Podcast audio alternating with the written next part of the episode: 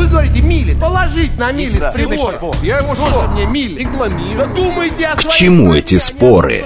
Мы рассматриваем события со всех сторон. Здесь каждый авторитет и у каждого своя правда.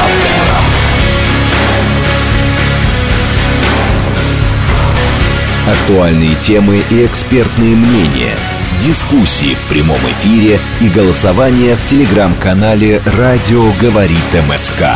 «Своя правда». Программа предназначена для лиц старше шестнадцати лет. семнадцать ноль шесть, столица, радиостанция «Говорит Москва». У микрофона Евгения Волгина. Мы с вами продолжаем программу «Своя правда». И сегодня будем говорить о переговорах Владимира Путина с Реджепом Таипом Эрдоганом в Сочи. Какие темы поднимались, к чему пришли? Потому что сейчас, насколько мы знаем, уже есть какие-то заявления, сказанные лидерами двух стран.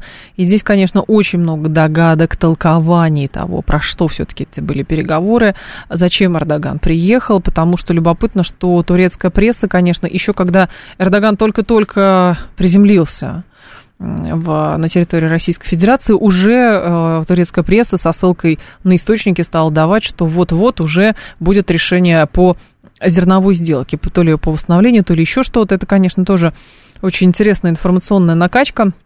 Потому что он еще не успел с Путиным встретиться, а уже СМИ сообщили.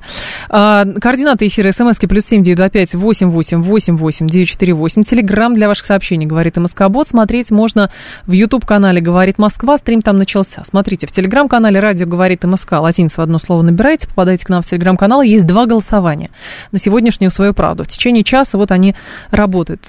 Первое голосование. Смотрите, в Сочи проходят переговоры Владимира Путина и Эрдогана. Как вы относитесь к позиции Турции в отношениях с Россией? Вы, первый вариант. Не доверяю Эрдогану, он преследует только свои интересы. Вариант два. Доверяю Эрдогану, он единственный, кто сейчас может помочь России во внешней политике. Третий вариант. Я затупал, за, запутался в том, что происходит. Второе голосование. Что может стать результатом встречи в Сочи? Вы считаете, новая зерновая сделка или подготовка к переговорам по приостановке конфликта на Украине? Или же это вообще ни к чему не приведет? Говорите вы, пожалуйста, вам на выбор такие э, варианты. Владимир Путин в начале встречи заявил, что, следующее, просто по тезисам пройдемся, намерен поднять вопросы о зерновой сделке на переговорах с Эрдоганом. Надеется, что в ближайшее время удастся завершить переговоры по созданию газового хаба, чтобы сделать ситуацию в энергетике более стабильной. Э, не обойдем внимания вопросы, связанные с украинским кризисом. Набранный темп развития отношений России и Турции сохраняется. Россия одной из первых подставила плечо турецкому народу после разрушительных землетрясений. Еще Владимир Путин на встрече с Эрдоганом анонсировал запуск первого блока атомной электростанции Акуио в Турции в следующем году. Эрдоган во время встречи с Владимиром Путиным заявил, что надеется на возобновление зерновой сделки. Взгляд всего мира устремлен на нее. Уверен в том, что Турция и Россия могут достичь соглашения о строительстве второй АЭС в республике. Заявил о важности перехода на нацвалюты в отношениях Анкары и Москвы. И после переговоров в Сочи он и Путин проведут пресс-конференцию, где дадут необходимый месседж миру. И вот сейчас Сейчас месседжи, вот эти, которые даются миру, они сейчас по лентам постепенно а, уже идут. Александр Бобров с нами, директор Института международных отношений и управления МГИМО МИДа России. Александр Кириллович, здравствуйте. Здравствуйте. С вашей точки зрения, про что эти переговоры? Зачем Эрдоган к Путину летал? Ну, во-первых, хотел бы сказать о том, что а, в дипломатии очень важно то а, место, где проходят эти переговоры. А, поскольку по одной только географической локации мы можем четко сказать, кому больше нужно договориться, а кто может говорить с позиции сильного. Если бы эта встреча проходила бы где-то на нейтральной территории, то можно было бы говорить о том, что и Россия, и Турция в равной степени заинтересованы в достижении какого-то конкретного результата. Что же касается в встречи в Сочи, мы четко можем видеть, что это больше турецкой стороне необходимо о чем-то договориться. Из этого мы можем тоже, соответственно, сделать вывод о том, что, скорее всего, одно из центральных вопросов, конечно же, будет возобновление зерновой сделки, которая, выход России, с которой очень сильно ударил по экономическим интересам Анкары. Почему? Но, а, ну, почему? Поскольку Турция сейчас реализовывает концепцию стратегического хаба, это хаб энергетический, зерновой, туристический, какой угодно. И выход России из этой сделки, и, соответственно, невозможность Украины в полном объеме реализовывать на внешние рынки то зерно, которое э, сохранилось у них, ставит Турцию в очень уязвленное положение. Кроме того, нужно понимать, что в дипломатии очень важно, кто выступает гарантом тех или иных соглашений. Эрдоган себя позиционировал во время э, президентских выборов в качестве гаранта зерновой сделки. Выход из него России бросает тень на него, как э, на его репутацию честного брокера. Поэтому он всеми силами пытается вернуть Россию в лоно. Но этой... Эрдоган, Александр Кириллович, гарантировал, что запрещенные азовцы никуда до, до истечения конфликта не денутся. А оказывается, в общем, ситуация потом, обстоятельства сложились иным образом.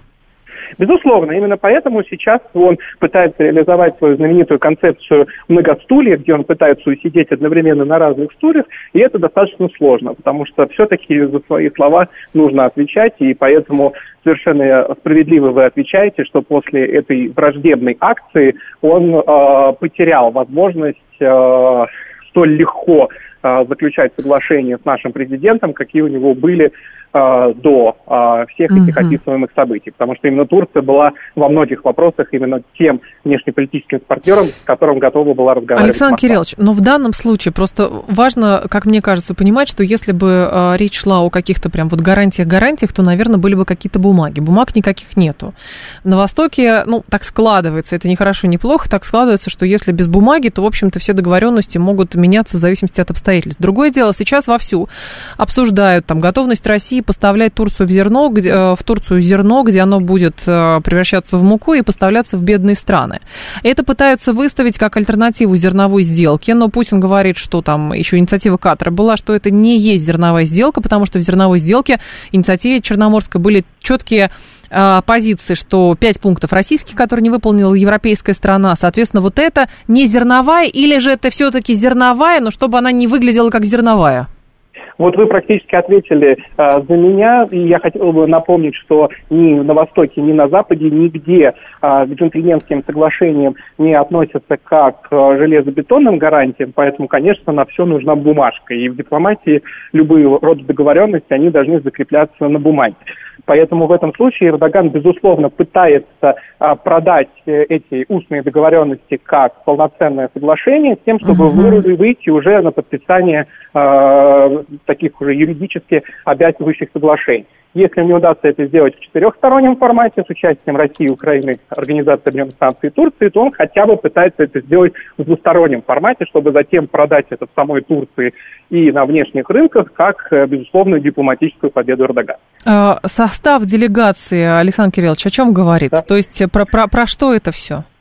Это говорит о том, что Эрдоган действительно очень серьезно относится к этой истории и пытается задействовать весь свой а, дипломатический, экономический, внешнеполитический, какой угодно ресурс для того, чтобы эта сделка состоялась.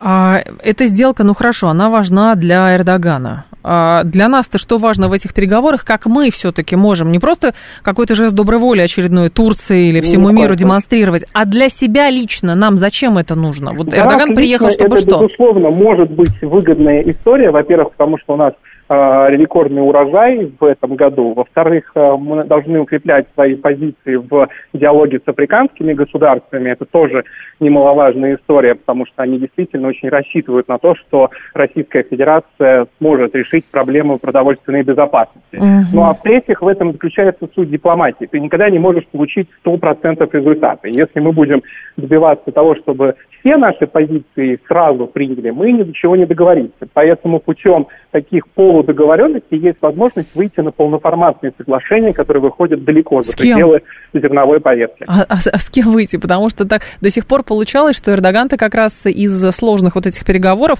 а, и взаимодействия с Москвой как раз-таки получал все, что ему требуется. А вот московская сторона здесь был под, все было под большим вопросом. Я вам сказал о том, что то, что касается да. продовольственной безопасности, здесь помимо фактора Эрдогана нам еще очень важна позиция африканских государств, которые действительно рассчитывают на то, что это соглашение будет заключено, поскольку для них это вопрос в буквальном смысле слова жизни и смерти. И поэтому в русле тех договоренностей, которые были заключены во время саммита Россия-Африка, они действительно рассчитывают на то, uh-huh. что мы сумеем выйти из этого стратегического тупика. В любом случае, даже если э, это соглашение не удастся заключить, никто не обвинит Россию в том, что мы пошли на сознательный срыв этой сделки. Мы просто говорим о том, что наши интересы тоже необходимо соблюдать. Зерновая сделка не может быть таким дипломатическим туманом для каких-то других переговоров?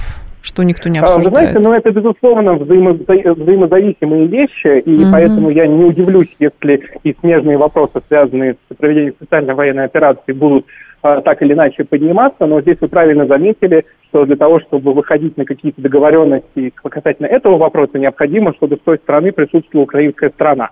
Поскольку еще с марта две тысячи двадцать второго года они ушли с каких-либо радаров, то говорить о каких-то полноформатных договоренностях во время этого дипломатического тумана, конечно же, не uh-huh. приходится. Но Эрдоган, безусловно, пытается и эти темы пробросить для того, чтобы понять, на какие темы можно использовать в качестве такого пробного шара, которые затем могут лечь в основу уже полноценных договоренностей между Москвой и Киевом. Понятно. Спасибо большое, Александр Кириллович. Я вас благодарю. Александр Бобров был с нами, директор Института международных отношений и управления МГИМО МИД России. Все-таки это странная история с этой зерновой сделкой. Вот как ни крути. У Эрдогана это идет прежде всего прям вот красной линией. Красной линией той самой главной центральной зерновой сделкой, в любых видах зерновая сделка. За этим и приехал. Даже уже СМИ турецкие написали, что уже прям все решено и так далее. Как зерновую сделку пытаются представить вот эти вот договоренности России с Турции по поводу отправки то многих там десятков тысяч тонн зерна в Турцию на переработку, чтобы потом снабжать африканские страны. Может быть, как раз во многом это делается для того, чтобы это зерно точно доходило до африканских стран, но, с другой стороны, зачем Российской Федерации нужен посредник в виде Турции, если Россия все равно в двустороннем формате, например, договаривается с другими странами африканскими, с тем же самым Египтом, о том, чтобы это зерно поставлять. Более того, Египет даже у нас за деньги покупает это зерно. Вот здесь как-то тоже очень много вопросов. Может быть, правда, это какая-то э, дымовая завеса. Это зерновая сделка. Вот, что здесь еще? Так, Турция готова возложить на себя миссию посредника по регулированию на Украине, говорит Эрдоган. Так, Украине следует смягчить свою позицию, чтобы предпринимать совместные шаги с Россией. Интересно, как на Украине на это отреагируют, что сделают. Договоренность России, Турции и Катара не будет заменой зерновой сделки, заявление Путина.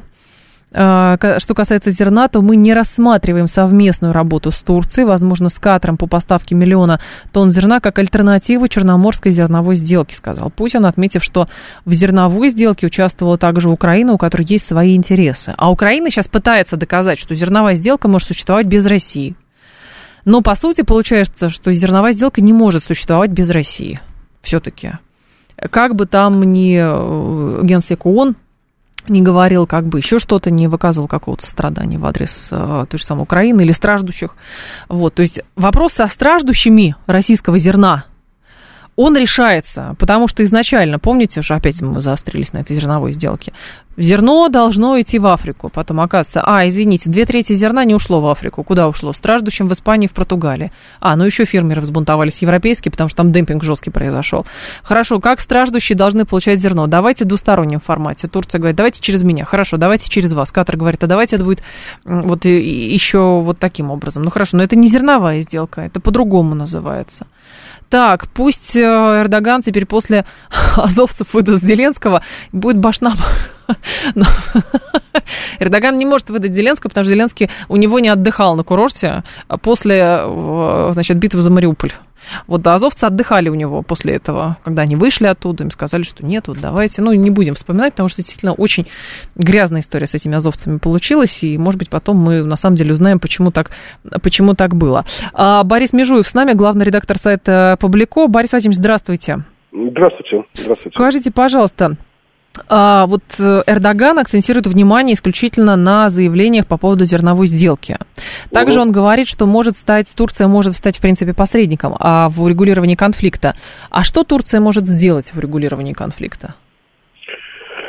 Турция является членом НАТО и, несомненно, имеет определенные каналы взаимодействия с Вашингтоном. Формальные и неформальные. И в этом смысле, я думаю, у Турции есть определенные возможности стать некоторой нейтральной площадкой, так сказать, таким своего рода челночной, проявить такую челночную дипломатию между Россией и Украиной, между Киевом, Москвой и Вашингтоном с целью выяснения как бы позиции каждой отдельных сторон, тех условий, на которых все эти стороны готовы, э, так сказать, прекратить огонь. Я думаю, сейчас об этом может идти речь. Вот. Больше ни у кого, собственно, таких особых возможностей нет. Мы видим, что к Китаю Америка относится предельно недоверчиво, и, в общем, и сам Китай особенно не рвется, в отличие от Турции, особенно не рвется играть какую-то посредническую роль. Он выдвинул свой мирный план в феврале нынешнего года и не особенно стремится к его достижению. Другие страны как-то, в общем, тоже... Африканские страны, конечно, проявляют определенную инициативу, но в данном uh-huh. случае, конечно, я думаю, у них не такое влияние на Вашингтон, как у э, Анкары. Э, поэтому, я думаю, у Анкары гораздо больше возможностей, и я думаю, сейчас, э, я думаю, президент Эрдоган, наверное, вот когда он доберется до своей столицы, э, наверное, у него явно состоится открытый или э, неофициальный разговор с представителями Вашингтона, американской администрации, относительно вот э, того, что он, собственно, услышал. А им это надо? Ну, ну самим америка... а, американцам? Да, думаю, надо. Думаю, к сожалению, или к счастью, наверное, для... или к сожалению, тут уже сложный вопрос, mm-hmm. в зависимости от того, как кто к этому относится. Я думаю, сейчас э, э, нынешняя администрация вступает в очень сложный для себя период, что если она будет продолжать э, позиционировать себя в качестве военной администрации, в качестве партии войны, то есть вообще большой вариант, что она будет просто снесена разгневанными соотечественниками, в частности, представителями республиканской партии. Так если Которая... они это прекрасно понимают, то зачем им посредничество в лице Эрдогана? Кому? Ну, потому что, как вы понимаете, значит, сейчас просто никто не может никому прямо непосредственно позвонить. Mm-hmm. Нужна некая mm-hmm. нейтральная площадка, mm-hmm. нужен некоторый, как бы, вот... собственно, человек, который мог бы обладать определенным доверием с обеих сторон.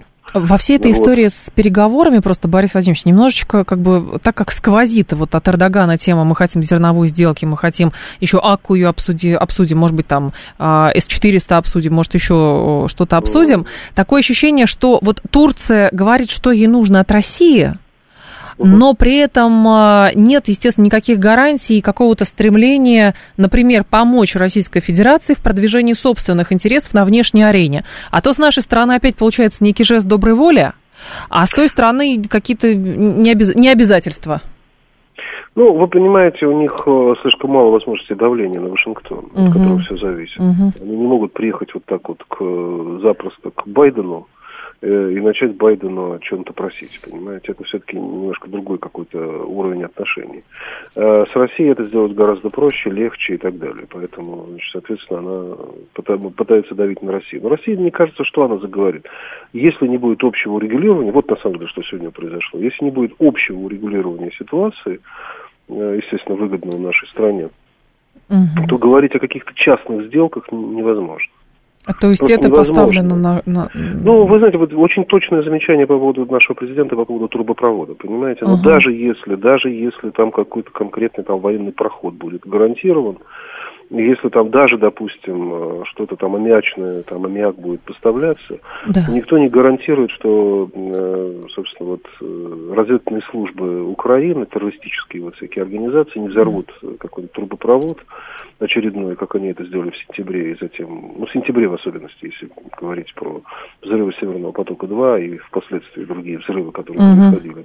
То есть, если вообще не будет общего урегулирования ситуации, понимаете, если не будет прекращения огня, то говорить о частных сделках смешно, они вот только в одну сторону. Поэтому действительно нужна некая глобальная инициатива, в рамках которой может быть уже и черноморская, и какая угодно другая, и атомная, и зерновая, и всякая остальная. То есть возобновление мировой торговли, uh-huh. и нормализация черноморской торговли возможно только после всеобщего прекращения боевых действий. Вот что, собственно, о чем, собственно, явно российский президент имел в виду именно mm-hmm. это. Тут, mm-hmm. по-моему, несложно было услышать в его ответах намек на именно это утверждение. Но есть при этом такая точка зрения, Борис Вадимович, что как бы конфликт mm-hmm. может или заморозиться, или приостановиться, как на каком mm-hmm. угодно как бы этапе сценария, пока какой-то стране, ну, пока в данном случае там Соединенным Штатам Америки перестанет быть это выгодно. И, конечно, можно говорить, что там Турция или Россия или какие-то еще страны в Европе устали от Украины, то что говорить про такую а, островную логику Соединенных Штатов? Ну, вот оно идет и идет, эта заварушка в Европе. Ну, вот получаем мы какие-то бонусы ну, наверное, за это и получаем. Знаете, вы, вы знаете, вы были бы, наверное, правы, угу. если бы в Соединенных Штатах электорат, понимаете, стопроцентно поддерживал эти военные действия. А спрашивают а видим, электорат, думаете? Ну, вы знаете, все-таки да, учитывая, да? что есть поляризация, и угу. что есть, ну, просто ощущение, что сейчас произойдет республиканский бунт, mm-hmm. что вся антивоенная энергетика уходит Трампу, Трамп предельно неприемлем, администрация, которая воспринимается в качестве партии войны, теряет в том числе собственных сторонников внутри собственной партии, а не только, так сказать, среди республиканцев. Они уже недоумевают, что это такое, почему Америка все время, значит, под, подстегивает это контрнаступление, которое ведет к огромному количеству жертв, в том числе среди украинцев. То есть вопросов задается все больше и больше, и они все, мне кажется, в общем склоняются к мысли, как мне кажется, что, ну, если они в две тысячи двадцать четвёртый год пойдут в качестве партии войны, то проигрыш, я даже не говорю проигрыш Байдена, проигрыш вообще вот этого либерального истеблишмента, который он представляет, будет абсолютно неизбежен. То есть за этим уже сквозит и крах НАТО, как многие тут уже предсказывают, и вообще столкновение с ближайшими союзниками, и вообще победа изоляционистов Соединенных Штатов и так далее. То есть им нужно срочно как-то нащупать момент выхода из этой ситуации, представить себя в качестве все-таки партии мира, пускай и мира справедливого и жесткого, и тогда у них есть какой-то шанс, в общем, сдержать популистский бунт, вот, mm-hmm. который теперь просто питается буквально вот этим неприятием этого конфликта. Uh-huh. Что как только Рамасвами, uh-huh. вот один из кандидатов в президенты yeah. от республиканской партии, заявил вот о... То, что он заявил по поводу необходимости, собственно, перейти к мирному регулированию там, и так далее, mm-hmm. в довольно жесткой форме, еще более жесткой, чем Трамп, тут же он поднимается третьим в рейтинге, понимаете? То есть это видно, насколько, насколько сильные настроения против продолжения военных действий в Соединенных Штатах. Борис Владимирович, поэтому... но от, откуда берется ощущение такое mm-hmm. а, от анализа вот, переговоров и так далее, что, в принципе, когда речь идет о России и Турции, как будто бы Россия находится в более уязвимой позиции? А если Россия не в уязвимой позиции, то Россия как бы в доброй позиции помогает Эрдогану, а потом Эрдоган делает то, что ему выгодно. Ну, вы знаете, Россия находится не в лучшей позиции, что говорить. Uh-huh. Мы будем себя обманывать, понимаете. Конечно, когда мы ведем довольно затяжные боевые действия, там, как их не называть, специальные военные операции, как-нибудь еще, эм, и... ситуация у нас не улучшается, понимаете. Но, с другой стороны, у нас сейчас лучше позиция, чем в конце прошлого года. Uh-huh. Когда мы действительно... Ну, вот то, что сегодня президент сказал, что это провал контрнаступления, а не пробуксовка. Конечно, это некоторое наше стратегическое преимущество, которое мы теперь можем блестяще использовать, uh-huh. в том числе для давления на противоположную сторону, с тем, чтобы, в общем, переговоры были на наших условиях, а не на условиях противника. Вот, поэтому, конечно, у нас сейчас ситуация не, а, не прекрасная, конечно, не надо ее преувеличивать, но и не, в общем, настолько печальная, как была в прошлом году. Вот, поэтому у нас есть большие возможности, так сказать, говорить о том, что мы считаем нужным. Вот, но если мы будем это делать, может быть, я думаю, что и дипломатическое разрешение этой ситуации возможно. Спасибо большое, Борис Вадимович. Вас благодарю. Борис Межуев был с нами, главный редактор сайта Публико. семь три семь три девять четыре восемь, телефон прямого эфира. Так, из заявлений, что еще есть? Заявление Владимира Путина. Запад, мягко говоря, нас обманывал насчет гуманитарных целей Черноморской инициативы по оказанию содействия развивающимся странам, поскольку из тридцати двух, то есть тридцати трёх, я округляю, миллионов тонн груза, вывезенных с Украины, более семьдесят процентов, хочу это подчеркнуть, говорит президент, поступили в обеспеченные страны, прежде всего страны Евросоюза, тогда как на долю нуждающихся в продовольственной помощи государств пришлось лишь три процента, то есть меньше одного миллиона тонн. Ну а сейчас, конечно, красноречиво, это я уже от себя добавляю, красноречиво выход России из зерновой сделки пытаются представить как, значит, как неизбежный голод для африканских стран. Потому что если Россия вышла, значит, Африка вся будет... И не важно, что у России двусторонние контакты с этими странами. И не важно, что Россия практически бесплатно, а где-то и бесплатно это зерно поставляет. Нет, с точки зрения Европы, которая не выполнила, кстати, российскую часть этой инициативы, мы морем голодом людей в Африке. Вот как-то так это выходит. семнадцать тридцать новости, мы продолжим. Актуальные темы и экспертные мнения, дискуссии в прямом эфире и голосование в телеграм-канале «Радио говорит МСК». Своя правда. семнадцать тридцать пять, столица, радиостанция «Говорит Москва». У микрофона Евгения Волгина. Мы с вами продолжаем говорить на тему встречи сегодняшней Владимира Путина и Реджепа Таипа Эрдогана в Сочи. Эрдоган говорит, например, что... сейчас. Турция подготовила новый пакет предложений по возобновлению зерновой сделки. Путин говорит, что Россия, надежный поставщик газа, будет и дальше обеспечивать им Турцию. По словам российского лидера, в прошлом году по газопроводам Турецкий поток и Голубой поток было поставлено двадцать один целых пять десятых миллиарда кубов. За январь-август текущего года свыше десяти миллиардов кубов. Европа получала сто пятьдесят, напомню. Россия готова подумать о реанимации зерновой сделки, но лишь после выполнения условий. Путин подчеркнул, что со своей стороны Россия, несмотря на все чинимые препоны, намерена продолжать экспортировать продовольствие и удобрения, использовать стабилизации цены и способствовать стабилизации цен и улучшению ситуации в мировой сельхозотрасли. В этих целях предложили, в частности, организовать поставки миллиона тонн зерна из России по преференциальной цене для переработки в Турции, затем а, безвозмездной транспортировки в беднейшие страны. То есть у Тур... Турция закупает его... Это зерно дешево, ну, преференциальная цена, видимо, какая-то сниженная цена, и потом безвозмездная транспортировка в беднейшие страны. Но вот интересно, безвозмездная транспортировка в беднейшие страны, в смысле Россия ничего за это не получит? Или и даже Турция ничего не получит? И потому что если Турция все это закупает, перерабатывает на своих мощностях, то... Турции какая прибыль от того, что это зерно бесплатно, например, Турция с него тоже ничего не получит, пойдет в Африку. Ну вот если так, то есть здесь тоже требуется расшифровка. Мы Турции дешево продаем, она дешево, она перерабатывает, а потом продает в Африку, но мы с этого ничего не имеем. Или как? Потому что мы-то поставляем зерно, а Турция уже муку. Вот в чем дело. А, как бы так ни получилось, чтобы потом опять мы заявили, мол, у нас в очередной раз надули, говорит Юстас. Так, интересно, а Северный поток восстановить вообще возможно? Джекпот говорит. Вы знаете, чисто технически, говорят, в принципе, можно, но приступать нужно было еще позавчера. Вот, это если речь идет о коррозии металла. А если речь идет о каких-то политико-технических моментах, то здесь сложновато, мне кажется. Я люблю разглагольствование про крах НАТО, республиканский бунт. Посмотрите, как Сенат голосовал за помощь Украине. Там половина республиканцев за. Упомянутый инди... так, индийцы, голосовавшие против, это меньшинство, экстремисты партии, не элиты-лидеры. Ровно из-за них популизма Трампа Байдена победил, просто выглядев нормальным, говорит пузатый Жажень. До конца мы не знаем, почему, почему победил Байден, понимаете?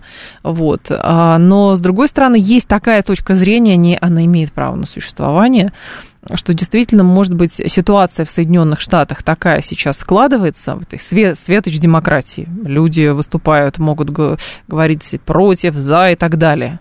Вот. Ну, как, как мы себе представляем демократию в Штатах, правильно? Там, говорит, нам не нравится, что там э, США спонсируют Украину. Поэтому мы хотим что? Видеть того, кто, как, например, Дональд Трамп, пообещал прекратить конфликт за сутки. Поэтому давайте такого изберем. Ну, я утрирую, но вы понимаете, о чем речь. А может быть, все совсем не так, мы не знаем. Не знаю, по видео так. Путин выглядит довольным, говорит... счастливо, Бонжови. Так, транспортировка бесплатная, зерно за деньги, я так понял, говорит Лазон. Выборы в Турции прошли, поэтому Эрдогану уже пиар не очень нужен. Эрдогану много чего нужно всегда, важно понимать. Эрдоган очень а, такой конкретный политик, который умеет добиваться своего. Естественно, наши вза... интересы взаимны. России и Турции. Но важно здесь понимать, у кого больше рычагов влияния. Это тоже в политике нормально. То есть, когда, вот, например, говорят, что нам, у нас тоже есть заинтересованность в реанимации зерновой сделки, потому что у нас есть партнеры, которым мы должны доказывать свою адекватность, это, в общем-то, вызывает определенную долю иронии, потому что во многом партнеры понимают очень часто жесткость и расчет. Плюс, каким партнерам мы пытаемся доказать свою адекватность с учетом того, что этим партнерам, например, в Африке, мы поставляем, опять же, это зерно либо по сниженной цене, либо бесплатно. Ну, куда еще более адекватно? А вот для кого-то как раз в политике важно как бы вот проявление силы, надо вот там уметь отстаивать свои интересы и так далее и тому подобное. Другое дело, что, конечно же, против Российской Федерации существует определенный догмат в мире, вот прям догмат.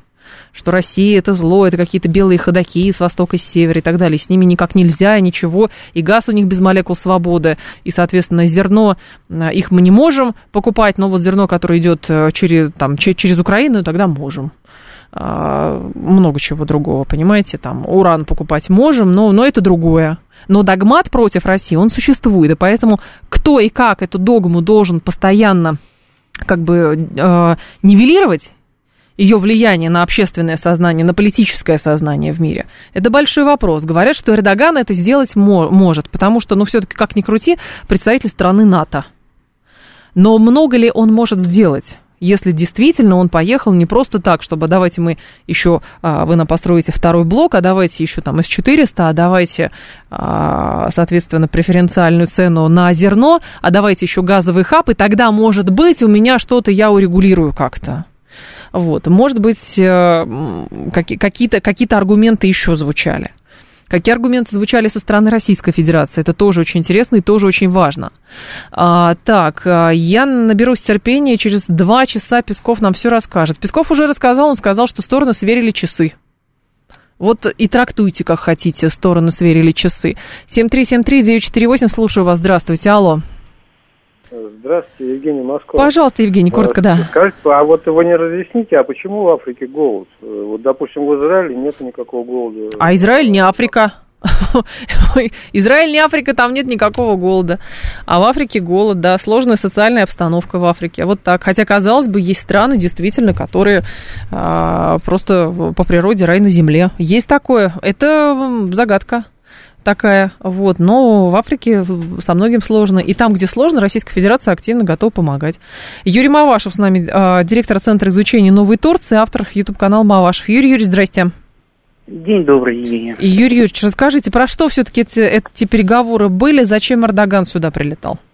Ну, в смысле, в Россию, в Сочи. А, переговоры были в основном по международной, конечно, повестке. Всех беспокоит российско-украинский конфликт. Всех, я имею в виду тех, кто попросил Эрдогана, в том числе обязательно, скажем так, встретиться, да, с Путиным. Угу. И это в том числе США, это страны Европейского Союза. Это, в общем, понятно. И более того, это, в общем, не особенно даже как-то и скрывается. Думаю, что отчасти это связано с тем, что на самом деле румынская инфраструктура не совсем готова, не вполне для того, чтобы э, заменить, скажем так, вот в этой зерновой сделке Турцию, даже хотя бы по части вывоза украинского э, зерна. Вот. Поэтому здесь, конечно, и конфликт, еще раз, да, резюмирую, uh-huh. соответственно, э, там обмен пленными, это все понятно, да, и может быть еще что-то, о чем действительно не...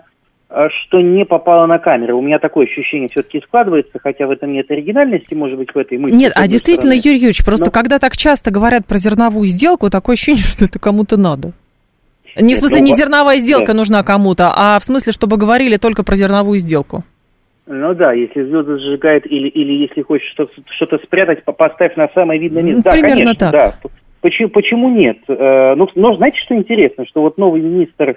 Из того, что вот информация была, новый министр обороны Украины, господин Умеров... Связан вот, сообщает, с Эрдоганом, он, да. Да, что он не только личный друг Абрамовича, да, по ряду проектов, но также имеет давние хорошие связи с турецким истеблишментом. Угу. Поэтому начали говорить о том, что... Или начинают говорить о предварительной подготовке к Стамбулу два. То есть, видите, все, все шире. То есть, зерновая сделка... То есть, как бы под зерновой сделкой, действительно, и за зерновой сделкой, видимо, что-то вот из серии Стамбул два, но потому что других я объяснений каких-то... А Стамбул два, он самое главное, просто он кому нужен? Ну, потому что, если, например, европейские... Э, ну, вот вопрос. Европейские, да, европейские лидеры, э, например, э, значит, говорят, что вот там по каким-то причинам они сейчас... И, им не о чем говорить там с Москвой. Да. Когда было, они ехали. При этом, да. значит, на Украине пытаются там папу римского каким-то образом закидать тухлыми помидорами, потому что он что-то сказал про Россию, про русский народ. Но Эрдоган не становится прокаженным от того, что он с Путиным встретился. И возникает вопрос, у Эрдогана действительно есть посреднические такие способности, чтобы он и другую сторону убедил, что надо о чем-то говорить с Россией, причем не в ультимативной форме, как это там позиционирует Украина, например, а как-то иначе.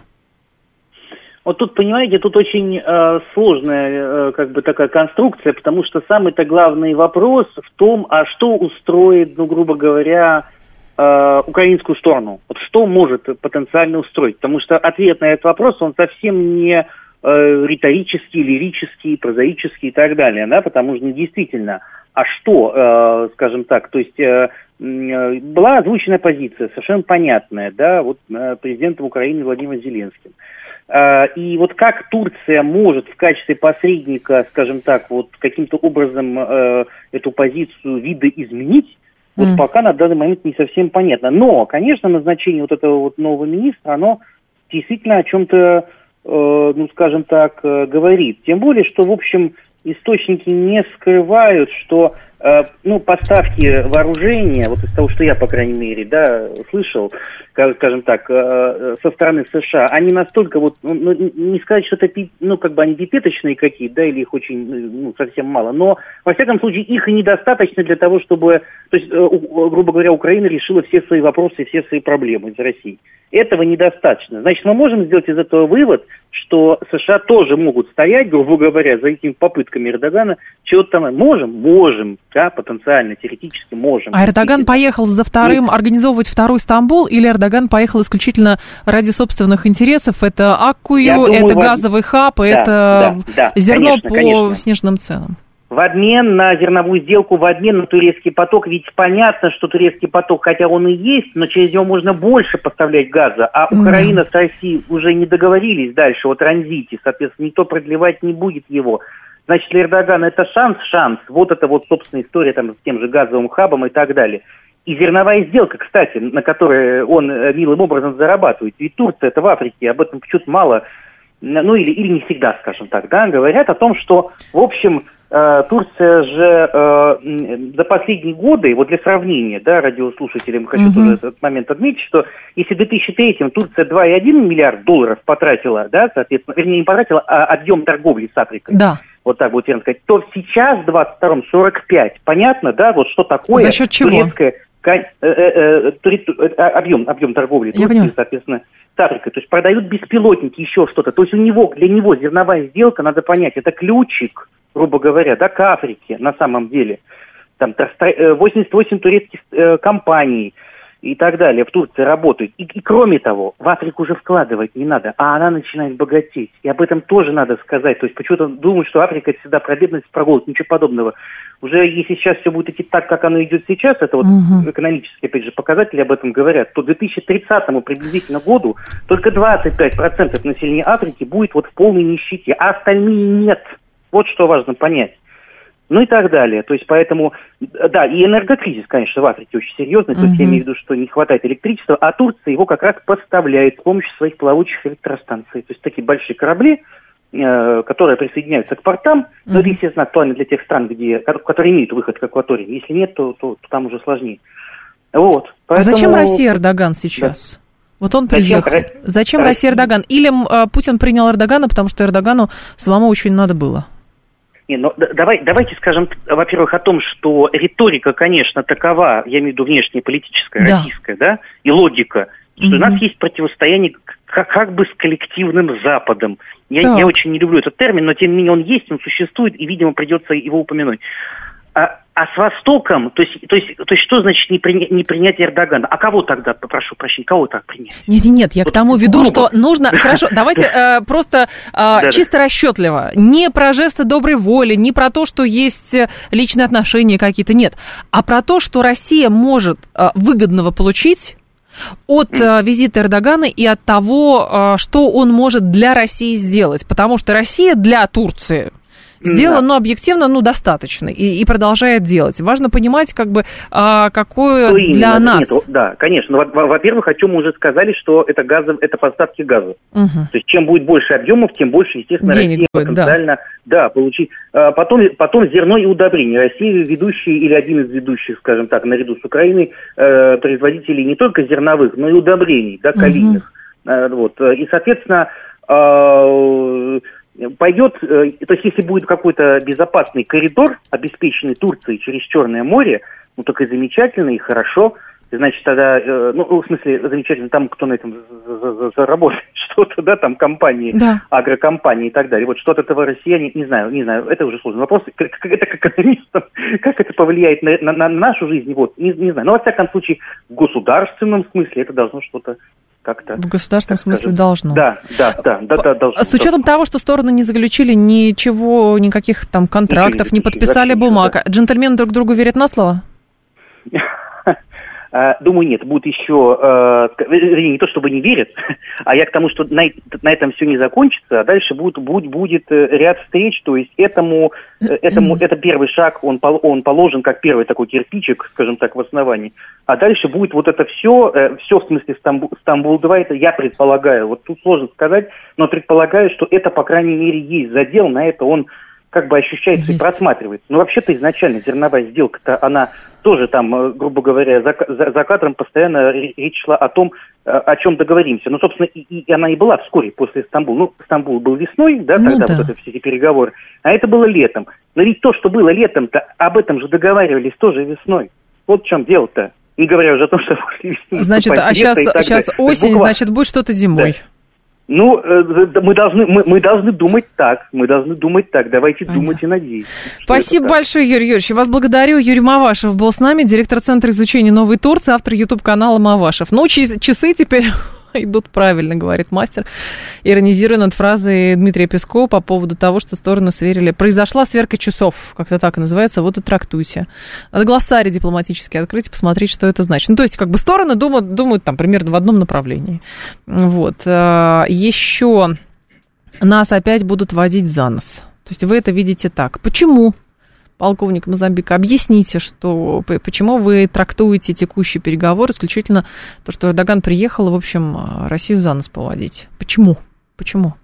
То, что бумаг никаких нет, тоже напрашивается действительно много-много вопросов, потому что, помните, так же, как с этими азовцами, ну, это же, ну, вот были договоренности, вот бумаг-то не было, а что теперь? А теперь спрашиваем, бумаги будут на что-то? Ну, хорошо, контракт по газу, ну, там, это уже есть. На что еще будут? Азовцы запрещенные, да, напомню. семь три семь три девять четыре восемь, телефон прямого эфира. Так, турки били наши летчики, Байрактар убивали наших солдат, так что, в общем, дядя Вася говорит, это же, ну, правда, текущий конфликт, мы с вами много об этом говорили, я думаю, что еще много книг будет написано на эту тему, об уникальности этого конфликта с точки зрения вот этой вот запутанности всего. Что, соответственно, Россия, да, борется там с коллективным Западом. Все это происходит на территории Украины. При этом коллективный Запад, он, Запад поставляет оружие Украине, снабжает Украину. Мы, значит, что еще там, газом торгуем, еще чем-то торгуем, еще что-то делаем, еще с какими-то инвесторами договариваемся, еще как-то. С Турцией тоже все. С одной стороны атомные электростанции, с другой стороны Байрактары. Как быть, как, а вот, а с кем? Ну, вот так мир сложился, понимаете? Из-за всего вот этого нужно выпутываться. Оно вот так складывалось. И очевидно совершенно, что это непросто. Я категорически против того, чтобы шапками закидывать собственную страну. Вот честно, моя личная позиция. Из любой сложной ситуации нужно выпутываться. И важно понимать, что кризис, да, это не для того, чтобы завернуться в саван и ползти на кладбище. Говорить, все, ничего не получилось, извините, давайте и все вместе погибнем. Нет, конечно. А речь идет о том, что как бы из этого кризиса нужно выбираться. Очень много вводных. Это очень сложное уравнение со множеством неизвестных. И как-то из этого нужно выпутываться. Ну, кажется, что Российская Федерация пытается, потому что со всех сторон сразу проблемы.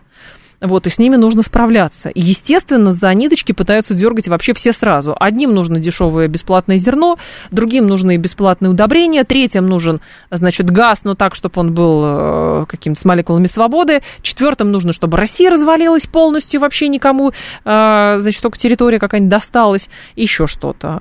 Вот. Пятым нужно, чтобы здесь бунт устроили, шестым нужно еще что-то, и вот во всем этом нужно лавировать, понимаете? На Черноморском шельфе Турция... Найдено крупное месторождение газа, зачем ей чужой? Мало ли что найдено. А вы про разработку слышали? Извините, Юстас. То, что на шельфе... На... Ну, хорошо, на шельфе нашли. Дальше новость, по-моему, лет пять уже этой новости. Дальше. Там что-то добывается? В каких объемах там добывается? Расскажите, пожалуйста. Мир устал от войны в центре Европы, поэтому важны любые шаги на пути прекращения вооруженного конфликта. Эрдоган пытается их предпринять не без экономических бонусов. У самурая, у самурая нет цели, у самурая есть, есть путь, да? Вот примерно это напрашивается. семь три семь три девять четыре восемь, ваши соображения на этот счет. Ваши соображения на этот счет. Давайте так, с кем, с кем мы еще поговорим. Нужно было давным-давно уничтожить всю портовую инфраструктуру, где можно загружать зерно, потом на голубом глазу предлагать варианты зерновой сделки, говорит мастер. Вот. Но это к вопросу о том, что если Россия, да, выходила из зерновой сделки, то, соответственно, там же какие-то удары были, кстати, по инфраструктуре, насколько мы помним. Вот. Плюс были подозрения, что там вместо зерна вывозили зерно разного калибра. Вот. Такое, такое тоже было. И это был тоже один из аргументов, кстати. Вот, при э, выходе, при сом, с, с, сомнении российской стороны в том, что, в общем, все выполняют свои условия по этой э, сделке, по этой инициативе. Еще давайте делать то же самое, вдруг что-то изменится, говорит Фантом. А то же самое, что вы имеете в виду, Фантом? Тоже не очень понимаю. Разбить нужно проблему на небольшие задачи и решать каждую, только так. Ну, так и получается, джекпот, понимаете? Это так и получается. Но, к сожалению, проблем действительно очень много. И их нужно решать. Вот. И, соответственно, с учетом того, что есть очень много людей, заинтересованных в том, чтобы Российская Федерация не решила эти проблемы. Вот. Потому что, хорошо, мы говорим, что с нашей стороны есть какие-то переговорщики, есть какие-то лоббисты там, турецких интересов или еще что-то. Но вот лоббисты турецких интересов, они лоббируют турецкие интересы, и, скажем так, они лоббируют русские интересы, российские. Ну вот просто спросим, ради интереса. Или же как? На кого именно работают эти люди? Чем они могут помочь? Чем конкретно? Потому что очевидно совершенно, что... Хорошо, сначала говорили, что ситуация вся разрешится целиком и полностью, значит, на а, поле боя. Но мы понимаем, что, да, дипломатия в какой-то момент замолчала, заработали, заговорили пушки. Пушки работают, параллельно работает дипломатия каким-то образом. А, но, с, с другой стороны, мы имеем дело с а, некой догмой. Вот там, что Россия плохая, нужно во что бы то ни стало снабжать Украину, тем более, что у Украины бесконечное число людей, русских причем, которые идут и, соответственно, борются с другими русскими людьми. Вот, вот так вот происходит. А кто-то, понимаете, бонусы с этого имеет. Ну, догма же есть. Вспомните Минск, товарищи, ну, давайте хорошо отмотаем, насколько... Если бы европейцы понимали, понимали европейцы, что да, Порошенко на это пошел, потому что он хотел избежать котла. Это мы про урегулирование на Украине сейчас говорим. Они прекрасно понимали, что Российская Федерация не отступится и, соответственно, будет отстаивать свои интересы. И, соответственно, да, понимали, например, невыгодность Минска для Украины, но это э, были невыгодные позиции с меньшей кровью. Ну, как-то так. Но европейцы что, не могли убедить Порошенко? Никогда не поверю.